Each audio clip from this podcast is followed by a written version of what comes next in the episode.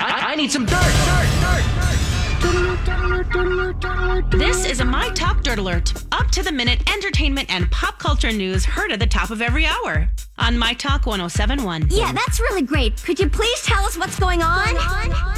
Well, you can sleep well tonight, everyone, because Adam Sandler is going to continue making content for Netflix. Sandler has signed on for four more movies, and Sandler and Netflix have been working together since 2015. Netflix says since then, viewers have spent more than 2 billion hours watching Sandler's material. Oh. Wow, people love some Adams. Was most of it him watching his own stuff? I mean, Uh, well, we don't That know. we don't know. No, uh, he uh, performed his first stand up special in 22 years over on Netflix, and then, you know, all of those original movies over on Netflix as well. yeah. We're I'm really happy excited. for him. I think this is a good, you know, what? I'm just curious if 2020 likes Adam Sandler Yeah. humor. That is. Well, They must. I think a lot of people actually watch it on Netflix if you're going to believe the viewership to statistics of Netflix, which are also questionable. But you know uh, what I mean by that is not that they don't love his stuff because we all love like there's certain things that are old that we love and we allow it to be what it was. I'm curious to see if new stuff translates Right. Uh-huh. for a modern audience. Yeah. Yeah. I just think this is a good move for him because he, he needs you need to reinvent yourself, and this is a great way for him to find a home Yes. and reinvent himself. Yes. Speaking of reinvention, Paul Rubens is trying to make a dark movie about Pee Wee Herman, which he calls Pee Wee Herman Meets Valley of the Dolls.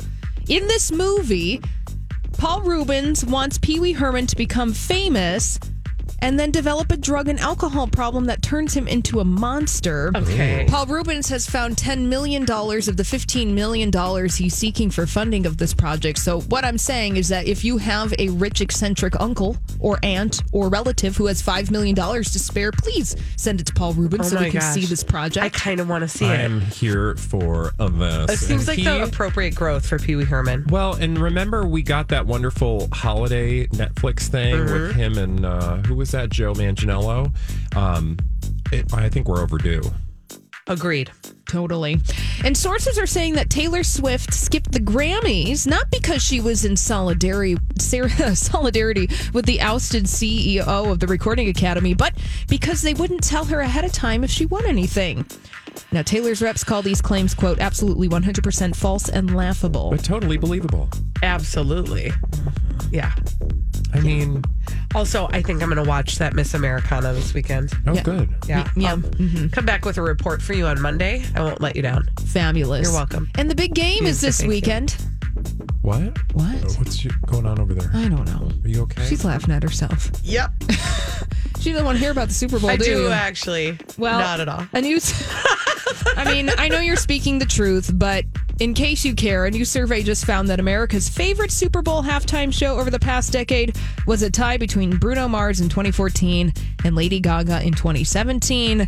The one with the least votes was Madonna in 2012. That's good Oh, though.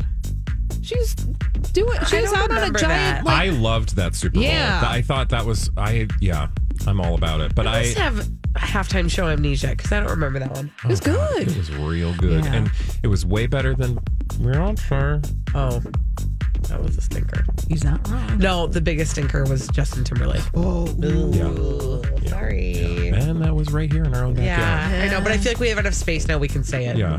How dare you? He did print. oh That's all the dirt this hour. For more, check out mytalk1071.com.